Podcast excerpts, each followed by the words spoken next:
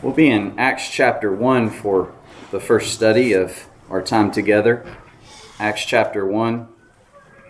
We've been uh, studying through the book of Luke in our auditorium class, and having concluded that study in a previous quarter, we began the study of Acts a week ago uh, today. And I didn't get through Acts chapter 1, and I talked about how we'll finish that up the next class. And then I thought about how daunting a task it would be to fit Acts 1, verses 9 through the end of the chapter, and Acts 2 in one class. And I thought I'll, I'll attempt to put together a, a thought provoking and practical lesson with the remainder of Acts chapter 1. You might wonder how that's going to be as you know the, the details of the last part of Acts chapter 1, but I think that there's some um, interesting and practical and beneficial things for us to glean from the text.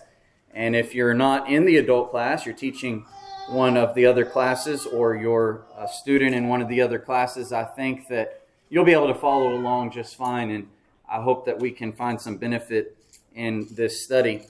In Acts chapter 1, Luke uh, is writing as he follows up with his gospel account of the things that Jesus said and did while he walked on earth in his three year ministry. He would continue to reveal by the Holy Spirit's inspiration the events that would transpire throughout the beginning and um, the tenure of the apostles on earth of the messianic kingdom that Jesus said he would set up, that he died for to purchase with his own blood. And so these words describe the history of Jesus' work continuing through the revelation of the Holy Spirit and the witness of the inspired apostles. And we covered the first eight verses in our study where Luke spoke about how within the 40 days after Jesus' resurrection, he appeared to his disciples with many infallible proofs it was very certain to the disciples that he had raised from the dead. He spoke to them about the kingdom of God that he would establish, which included things like the preaching of the gospel um, in Jerusalem and Judea and to Samaria and all the ends of the earth. They'd be witnesses of the resurrected Christ. They'd preach repentance and remission of sins and baptism. They'd preach all that pertains to the kingdom of God. One of the things necessary for their preaching and fulfillment of their ministry as apostles would be the promise of the Father that is the Holy Spirit. We talked about that at some length. But then you notice there in Acts chapter 1 and in verse 9, Jesus ascends. And the next time he returns will be for judgment and the end of time. And between his ascension and what we're going to study in Acts chapter 2 are a few days of waiting and anticipation, but certainly devotion and activity of faith with these disciples before the kingdom is established. And I think there's a lot of things that we can learn from this. Read with me, if you will, beginning in verse 9 of Acts chapter 1. Luke records that when he, Jesus, had spoken these things while they watched, he was taken up, and a cloud received him out of their sight. And while they looked steadfastly toward heaven as he went up, behold, two men stood by them in white apparel, who also said, Men of Galilee, why do you stand gazing up into heaven? This same Jesus who was taken up from you into heaven will so come in like manner as you saw him go into heaven. I want us to consider, firstly, that Jesus ascended and he is going to return, as the angel mentioned but we don't wait and watch for him with our eyes. This is not about physical looking. As we anticipate his return, as he had left earth and they saw him disappear into the clouds and gazed up into heaven, looking for another glimpse of the one that they loved so dearly, we're not going to watch for him with our eyes. And we'll get to that in a moment in its practical sense. But I want us to think about his ascension very briefly. And we looked at this a little bit in our last class.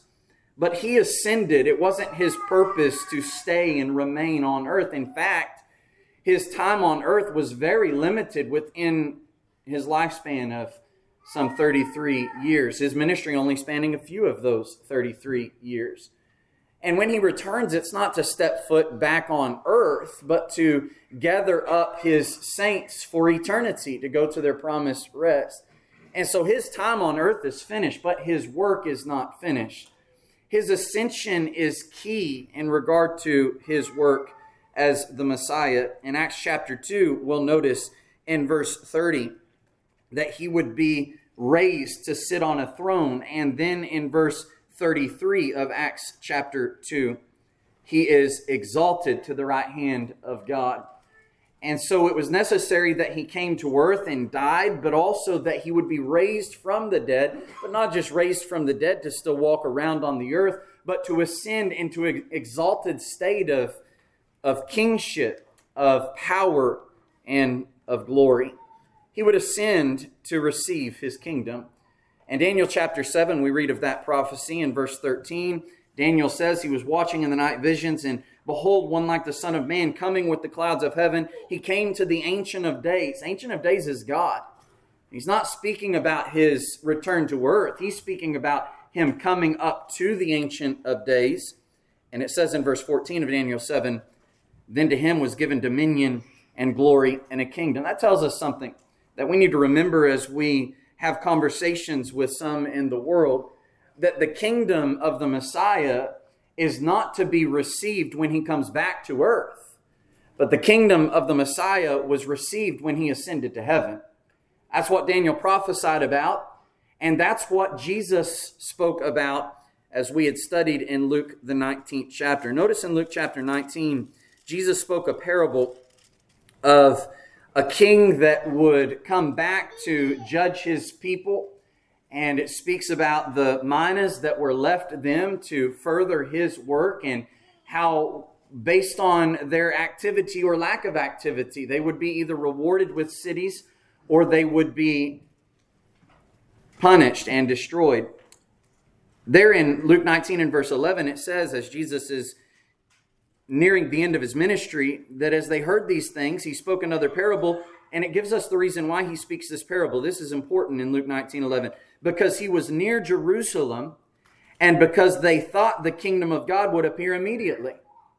And so this parable has to do with Jesus correcting those false notions that the kingdom was imminent and that it would happen when he gets into Jerusalem. They're thinking, of course, of a physical kingdom. So he said in verse 12, a certain nobleman went into a far country to receive for himself a kingdom and to return. He's that nobleman of the parable. And so he goes away into a far country, which would be heaven, ascended, exalted, to receive the kingdom. And I want us to notice there in verse uh, 15 what his return would be indicative of. It was when he returned, having received the kingdom, then he commanded these servants to whom he had given money ultimately to give an account.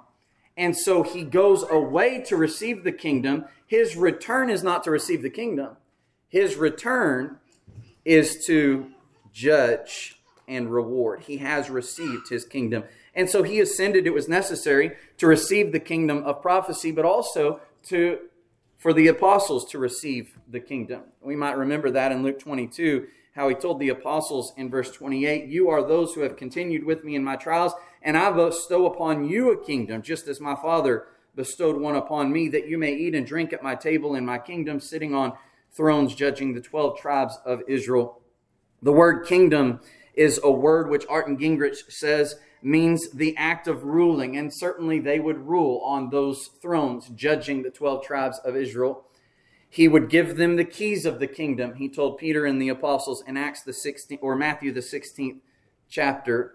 And so they would have authority and they would reign. And his ascension was necessary for them to assume that role of authority and assume that role of judgment in the kingdom. Something else we talked about in Acts chapter 1 upon his ascension, he would give them the promise of the Father there in verse 5 of Acts 1. For John truly baptized with water, but you shall be baptized with the Holy Spirit not many days from now. And he explained in verse 8 that you shall receive power when the Holy Spirit has come upon you. And the reason that promise was necessary is that it's joined together with their ability to fulfill their work as being witnesses to him in Jerusalem, Judea, Samaria, and to the end of the earth. In John chapter 14, 15, and 16, the Spirit is promised to the apostles and the apostles only. And in chapter 15, at the end of that chapter, he speaks about how they will be witnesses because they had been with him, but also the Spirit would testify. And so it's not eyewitness testimony alone, but inspired eyewitness testimony with the attendant signs and wonders that confirmed the testimony. But what I really want us to think about here is that his ascension was always with promise to return. So, back there in the parable of the minas in Luke 19 and in verse 26, we see that as he had received the kingdom and he returned in verse 15, that he would have those workers and servants that he left give an account of what he left them to further. And it says there in Luke 22 and in verse 26, I say to you, Jesus says, that to everyone who has will be given, and from him who does not have, even what he has will be taken from him. But bring here those enemies of mine who did not want me to reign over them and slay them before me. The man that was left with ten minas and had furthered them was given 10 cities. And it's simply speaking of reward, of inclusion in the exalted state of the kingdom and the finality of being with God in heaven. The one that furthered the five minas was also given five cities, but then the one that was only left with one mina who did not further it but buried it, it was taken from him, and he was punished along with the enemies of the king. And so he ascends and he's going to return, and brethren, he's going to judge even his people for the things that they're doing in the meantime. And I think that's key as we look to Acts chapter 1 and in verses 9 through 11, when they're standing and gazing into heaven. And those angels said, Men of Galilee, why do you stand gazing up into heaven? And then they said, This Jesus who is taken up from you into heaven will so come in like manner as you saw him go into heaven. You don't need to stand looking, it'll be obvious when he comes again. And as you're standing and gazing, you're not acting. And that's the implication. As you stand here watching, you are not doing. And Jesus left so that you could start doing. There would be something they wait for that we'll study on the day of Pentecost that was necessary for them to carry out their work fully. But in the meantime, they still live by faith. And we see that manifest as they're together with one accord and they're praying and they're anticipating the kingdom. He told them they would need to return to Jerusalem, and that would be an act of obedience that they had not yet accomplished. And they would return about a Sabbath day's journey and fulfill that command of Jesus. Get to work. Stop waiting around. And I think that we need to realize that. We wait for Jesus, but it's not a passive, inactive waiting. It is a constant activity of faith. You might remember in 2 Corinthians 5, and in verse 7, speaking of the anticipation of the resurrection body, the Apostle Paul says, We walk by faith and not by sight. We want to be with the Lord, and as, as long as we're in the body, we're absent from the Lord, though we're confident about this reunion with Him in heaven for eternity. We don't see it yet, and so we walk by faith, not by sight. But it's interesting that Paul goes on in that very context in 2 Corinthians 5 and in verse 16. And he says this Therefore, from now on, we regard no one according to the flesh, even though we have known Christ according to the flesh. Yet now we know him thus no longer. I'm not going to see Jesus according to the flesh as we live life on this earth until he appears again in his glorified state and judges us. And so we walk by faith, not by sight. And there's so many people in the world who claim to look forward to that great day of glory and salvation and anticipate it. And they're looking for things that they can see with their visual eyes and they're making predictions. And what the angels are implying to them is that there's nothing to look for except for looking through the eyes of faith and obedience to the Word of God. I think we see a little bit about that in 1 Thessalonians chapter 5. I want us to notice and be impressed first in 1 Thessalonians 5 and verse 1, where Paul says, Concerning the times and the seasons, brethren, you have no need that I should write to you. What do you mean, Paul? Concerning the times and the seasons, you have no need. He had just talked about the Lord's return, where the dead in Christ would be raised, the last day, and that they would be caught up with the Lord together forever, always, and be with the Lord. That final day, that final activity. I don't need to tell you about when that's going to happen. You already know, I've already told you. What do you mean by that, though, Paul? Verse 2 For you yourselves know perfectly that the day of the Lord so comes as a thief in the night. In other words, it's unexpected. You don't know. You can't know any more than you would know a thief is going to break in and plunder your house. That's the point. You cannot find out when it's going to happen any more than you can find out a random thief that you don't know about from Adam is going to break into your house. That's his point. And so, all these people trying to discern the times and the seasons and that it's just around the corner need to listen to what Paul is saying here in these two verses.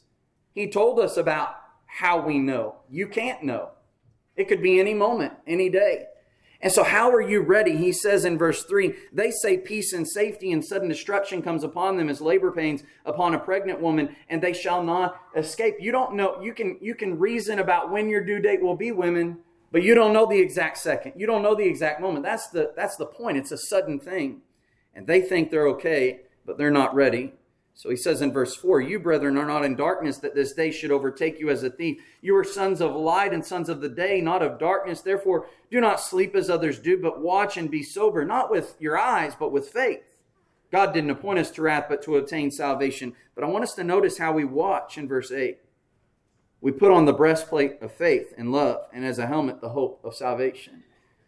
And so we don't watch with our eyes, we watch by living faithfully before God which tells me if we're not working on our faith, if we're not drawing near to God, then we're not ready for that day.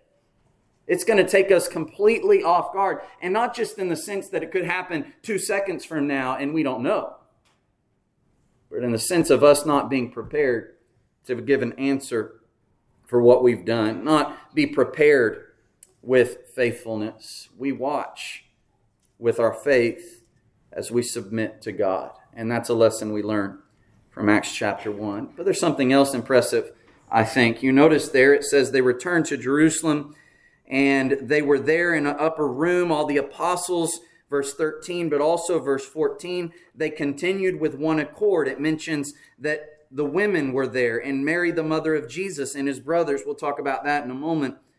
I want us to be impressed by that word. These all continued with one accord in prayer.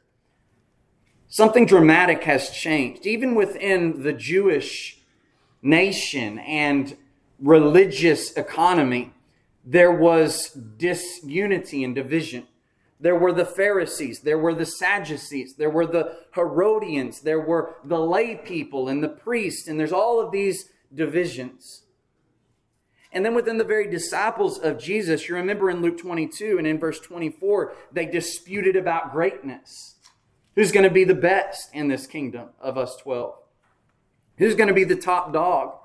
And in that very context, the setting of the upper room, Jesus even said that you're going to all stumble because of me this night. As it's written, I will strike the shepherd, and the sheep of the flock will be scattered. So there's not harmony, there's not solidity, there's, there's not the kind of faith that they need there is disunity, there is confusion, there is separation. And even after the death of Jesus and his resurrection, you remember in Mark chapter 16 and in verse 12, Mark records that after that, he appeared in another form to two of them as they walked and went into the country, and they went and told it to the rest, but they did not believe them either. In John 20 and in verse 19 as they are in that upper room, also in unbelief. It says they were assembled and the door was shut for fear of the Jews. And so you've got this dramatic transformation where they're in this upper room with one accord, with faith and confidence and a resolute desire to do the Lord's will as they await the kingdom. And it's because of what Jesus has accomplished. You see, the resurrection of Christ, which will see its power in the next point, as it's life changing, one of the effects that it has is among those who believe it and respond to it appropriately by faith is it knits them together a tie that binds like no other We sing that song, Blessed be the tie that binds.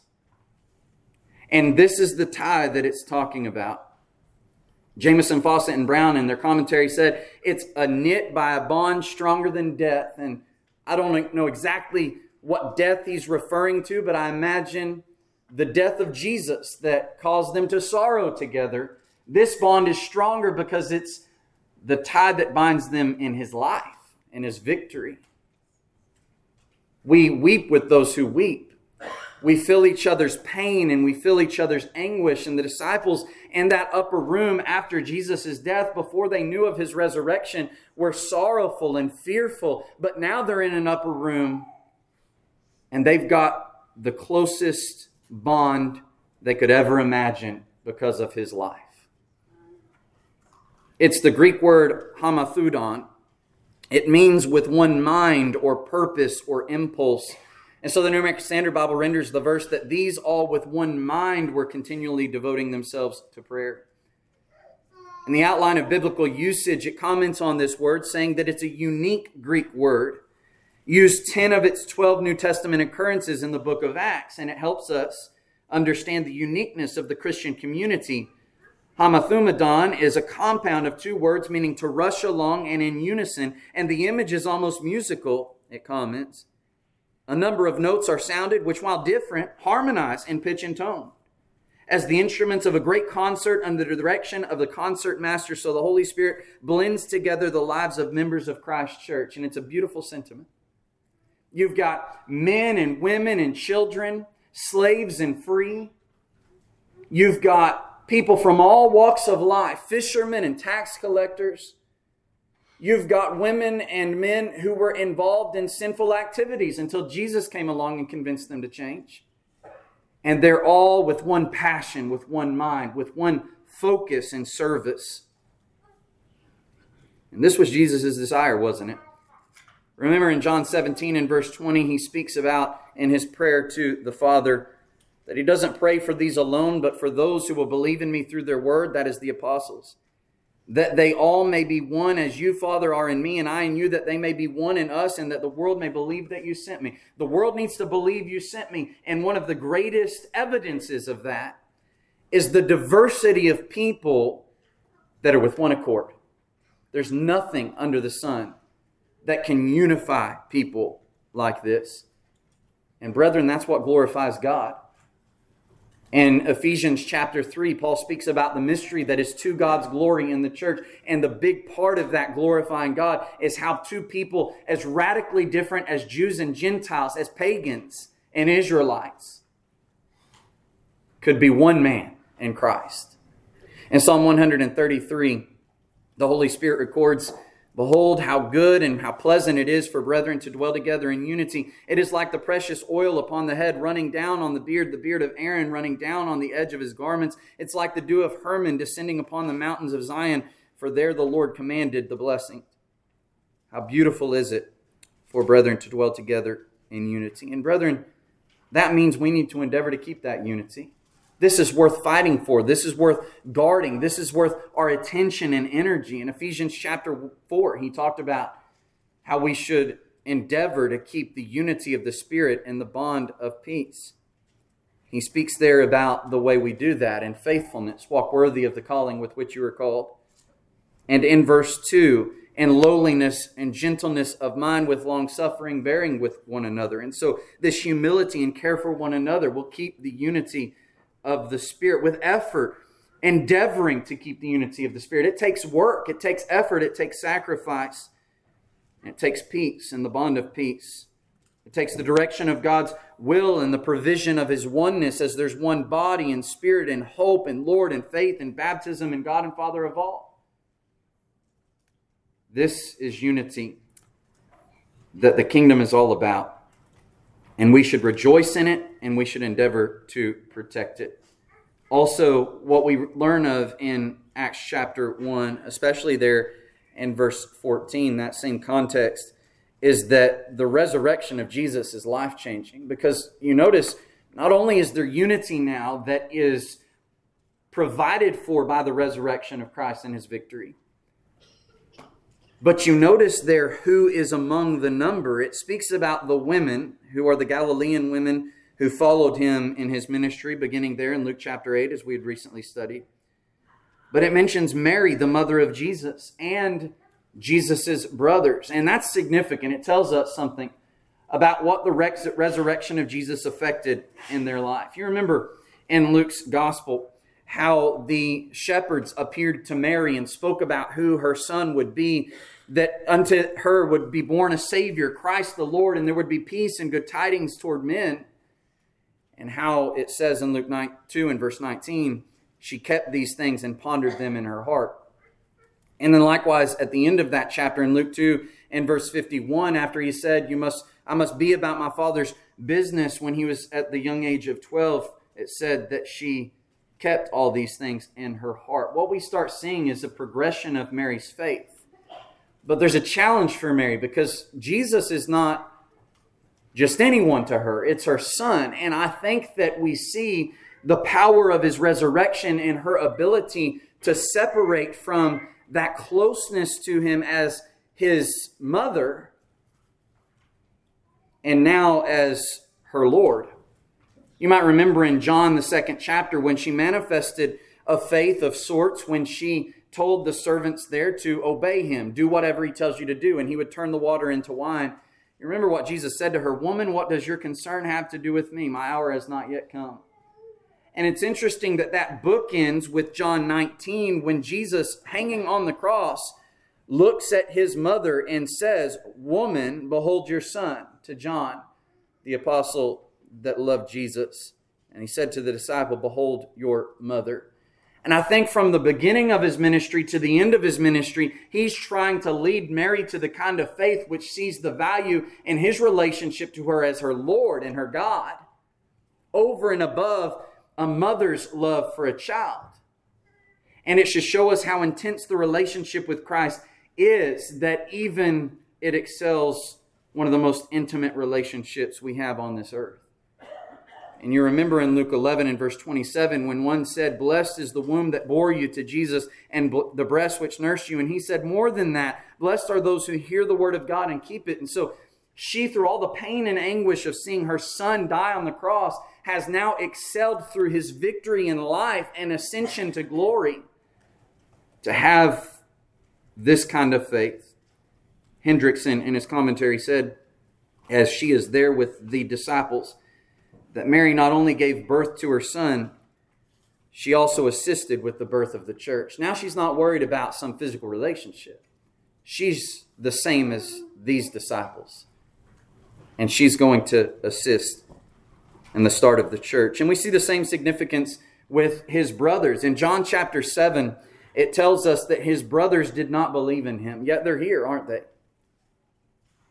And so they rejected who he claimed to be within his ministry and surely were confused about the things he was saying and what he was doing. But now they're here in the upper room with the disciples. And like Mary, their mother, they would come to understand the surpassing glory and power of a relationship with him as Savior, not as friend, not as brother, not as mother.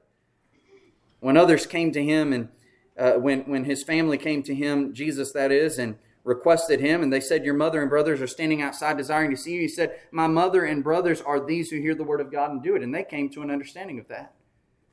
But it was through the resurrection. What was James doing there? What was Joseph doing there? What was Judas doing there? What were his brothers doing there? Simon. In 1 Corinthians 15 and verse 7, among the many that Jesus appeared to. In fact, over 500 at one time. In distinction from the apostles, there in verse 7 of 1 Corinthians 15, he appeared to James. And it's in reference to the Lord's brother. And so, as he did not believe him before, he believes him now. And in Galatians 2 and verse 9, we read that James is a pillar in the church in Jerusalem. Resurrection of Jesus is life changing. He had so many doubts up to this point, but when he was raised from the dead and appeared to his brother, it left no doubt in James' mind he wrote an epistle. God used him. Jude wrote an epistle. God used him. And in those epistles, they did not refer to themselves as brothers of the Lord, but bondservants of Jesus Christ. Resurrection of Christ is life changing. You see in this upper room, Mary, the brothers of Jesus, the 120 that will be discussed in the next few verses, the disciples of the Lord, the apostles of Christ, they weren't mourning a dead brother, a dead son, a dead friend. They were serving a risen Savior. The resurrection of Christ is life changing. And lastly, but certainly not least, we learn from what Peter says about Judas that we decide the place we go to. In verse 25, speaking of Matthias taking the place of Judas as they had casted lots and left it into the Lord's hands, not by chance, it says that it was necessary because he took part in this ministry and apostleship, uh, for him to take part in the ministry and apostleship, the one that would be chosen, from which Judas by transgression fell that he might go to his own place. That is a, an idiom in reference to the place of punishment. Torments in Hades or the ultimate punishment as it's consummated in the fires of Gehenna. But what's interesting is that he says back there in verse 16, men and brethren, the scripture had to be fulfilled. And I believe if we just think of the language, I didn't leave myself enough time to go through this in more detail. But if we look at the language, he's referring to the Psalms that are quoted in verses 20. Let his dwelling place be desolate. Let no one live in it. Let another take his office, because the word had to be is the verb that is imperfect and active. In other words, what took place back here in his betrayal, as Jesus even quoted from Psalm 41 in John chapter 13 about one betraying him, being Judas. That had to be fulfilled, was fulfilled, and there is more still left to be fulfilled. It was in the imperfect sense. And it had to be, though, and I think that's troubling. He's saying Judas had to betray Jesus, and his place had to be made desolate. His place had to be taken by another, and he had to go to his own place to eternal punishment. And that might be troubling to us. What do you mean he had to do that? Well, the had to is referencing the omniscience of God. God knew it would happen, and God's not wrong. It had to happen, but it's not taking away the free will of Judas. Pharaoh's heart had to be hardened. God told Moses that he would not let the people go. He knows Pharaoh's character and he knows what Pharaoh will do. It had to happen because God knows, but not because Pharaoh didn't have a choice. He gave him multiple choices. And so, what we need to realize in this is not the doctrine of predestination of foreordination in the sense of an individual's eternal whereabouts, but of the omniscience of God and the knowledge of a man's character, and the fact that when that man is left up to his own free will, he decided his own fate. There in Luke chapter 6, it says that Jesus spent all night in prayer before appointing his apostles. And there in verse 16, lo and behold, is the traitor, Judas, the son of James, and Judas Iscariot. But you remember how Luke words that by inspiration, who also became a traitor.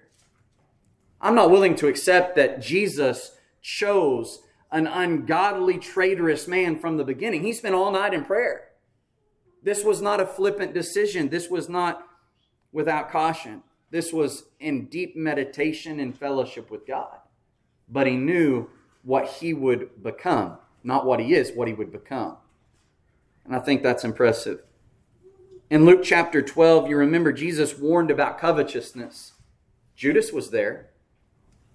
But in John chapter 12, it tells us that as he was put in charge of the treasury, he stole from it.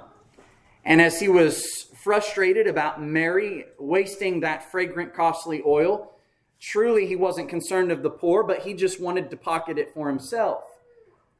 And so here's a man who has a proclivity to covetousness, who, knowing that, took advantage of his place as treasurer, and instead of getting out of that and having Jesus put someone else forward, instead of asking Jesus for help, asking his brethren for aid, he fed his hunger for money.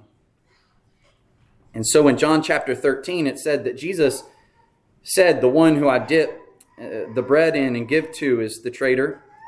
And then, having dipped the bread, he gave it to Judas. And then that's when he says, What you do, do quickly. And we might be inclined to think, Go betray me quickly. I think he's giving him another chance. You can go betray me, but do it quickly. If you're going to decide to change, do it quickly. He's not forcing Judas's hand.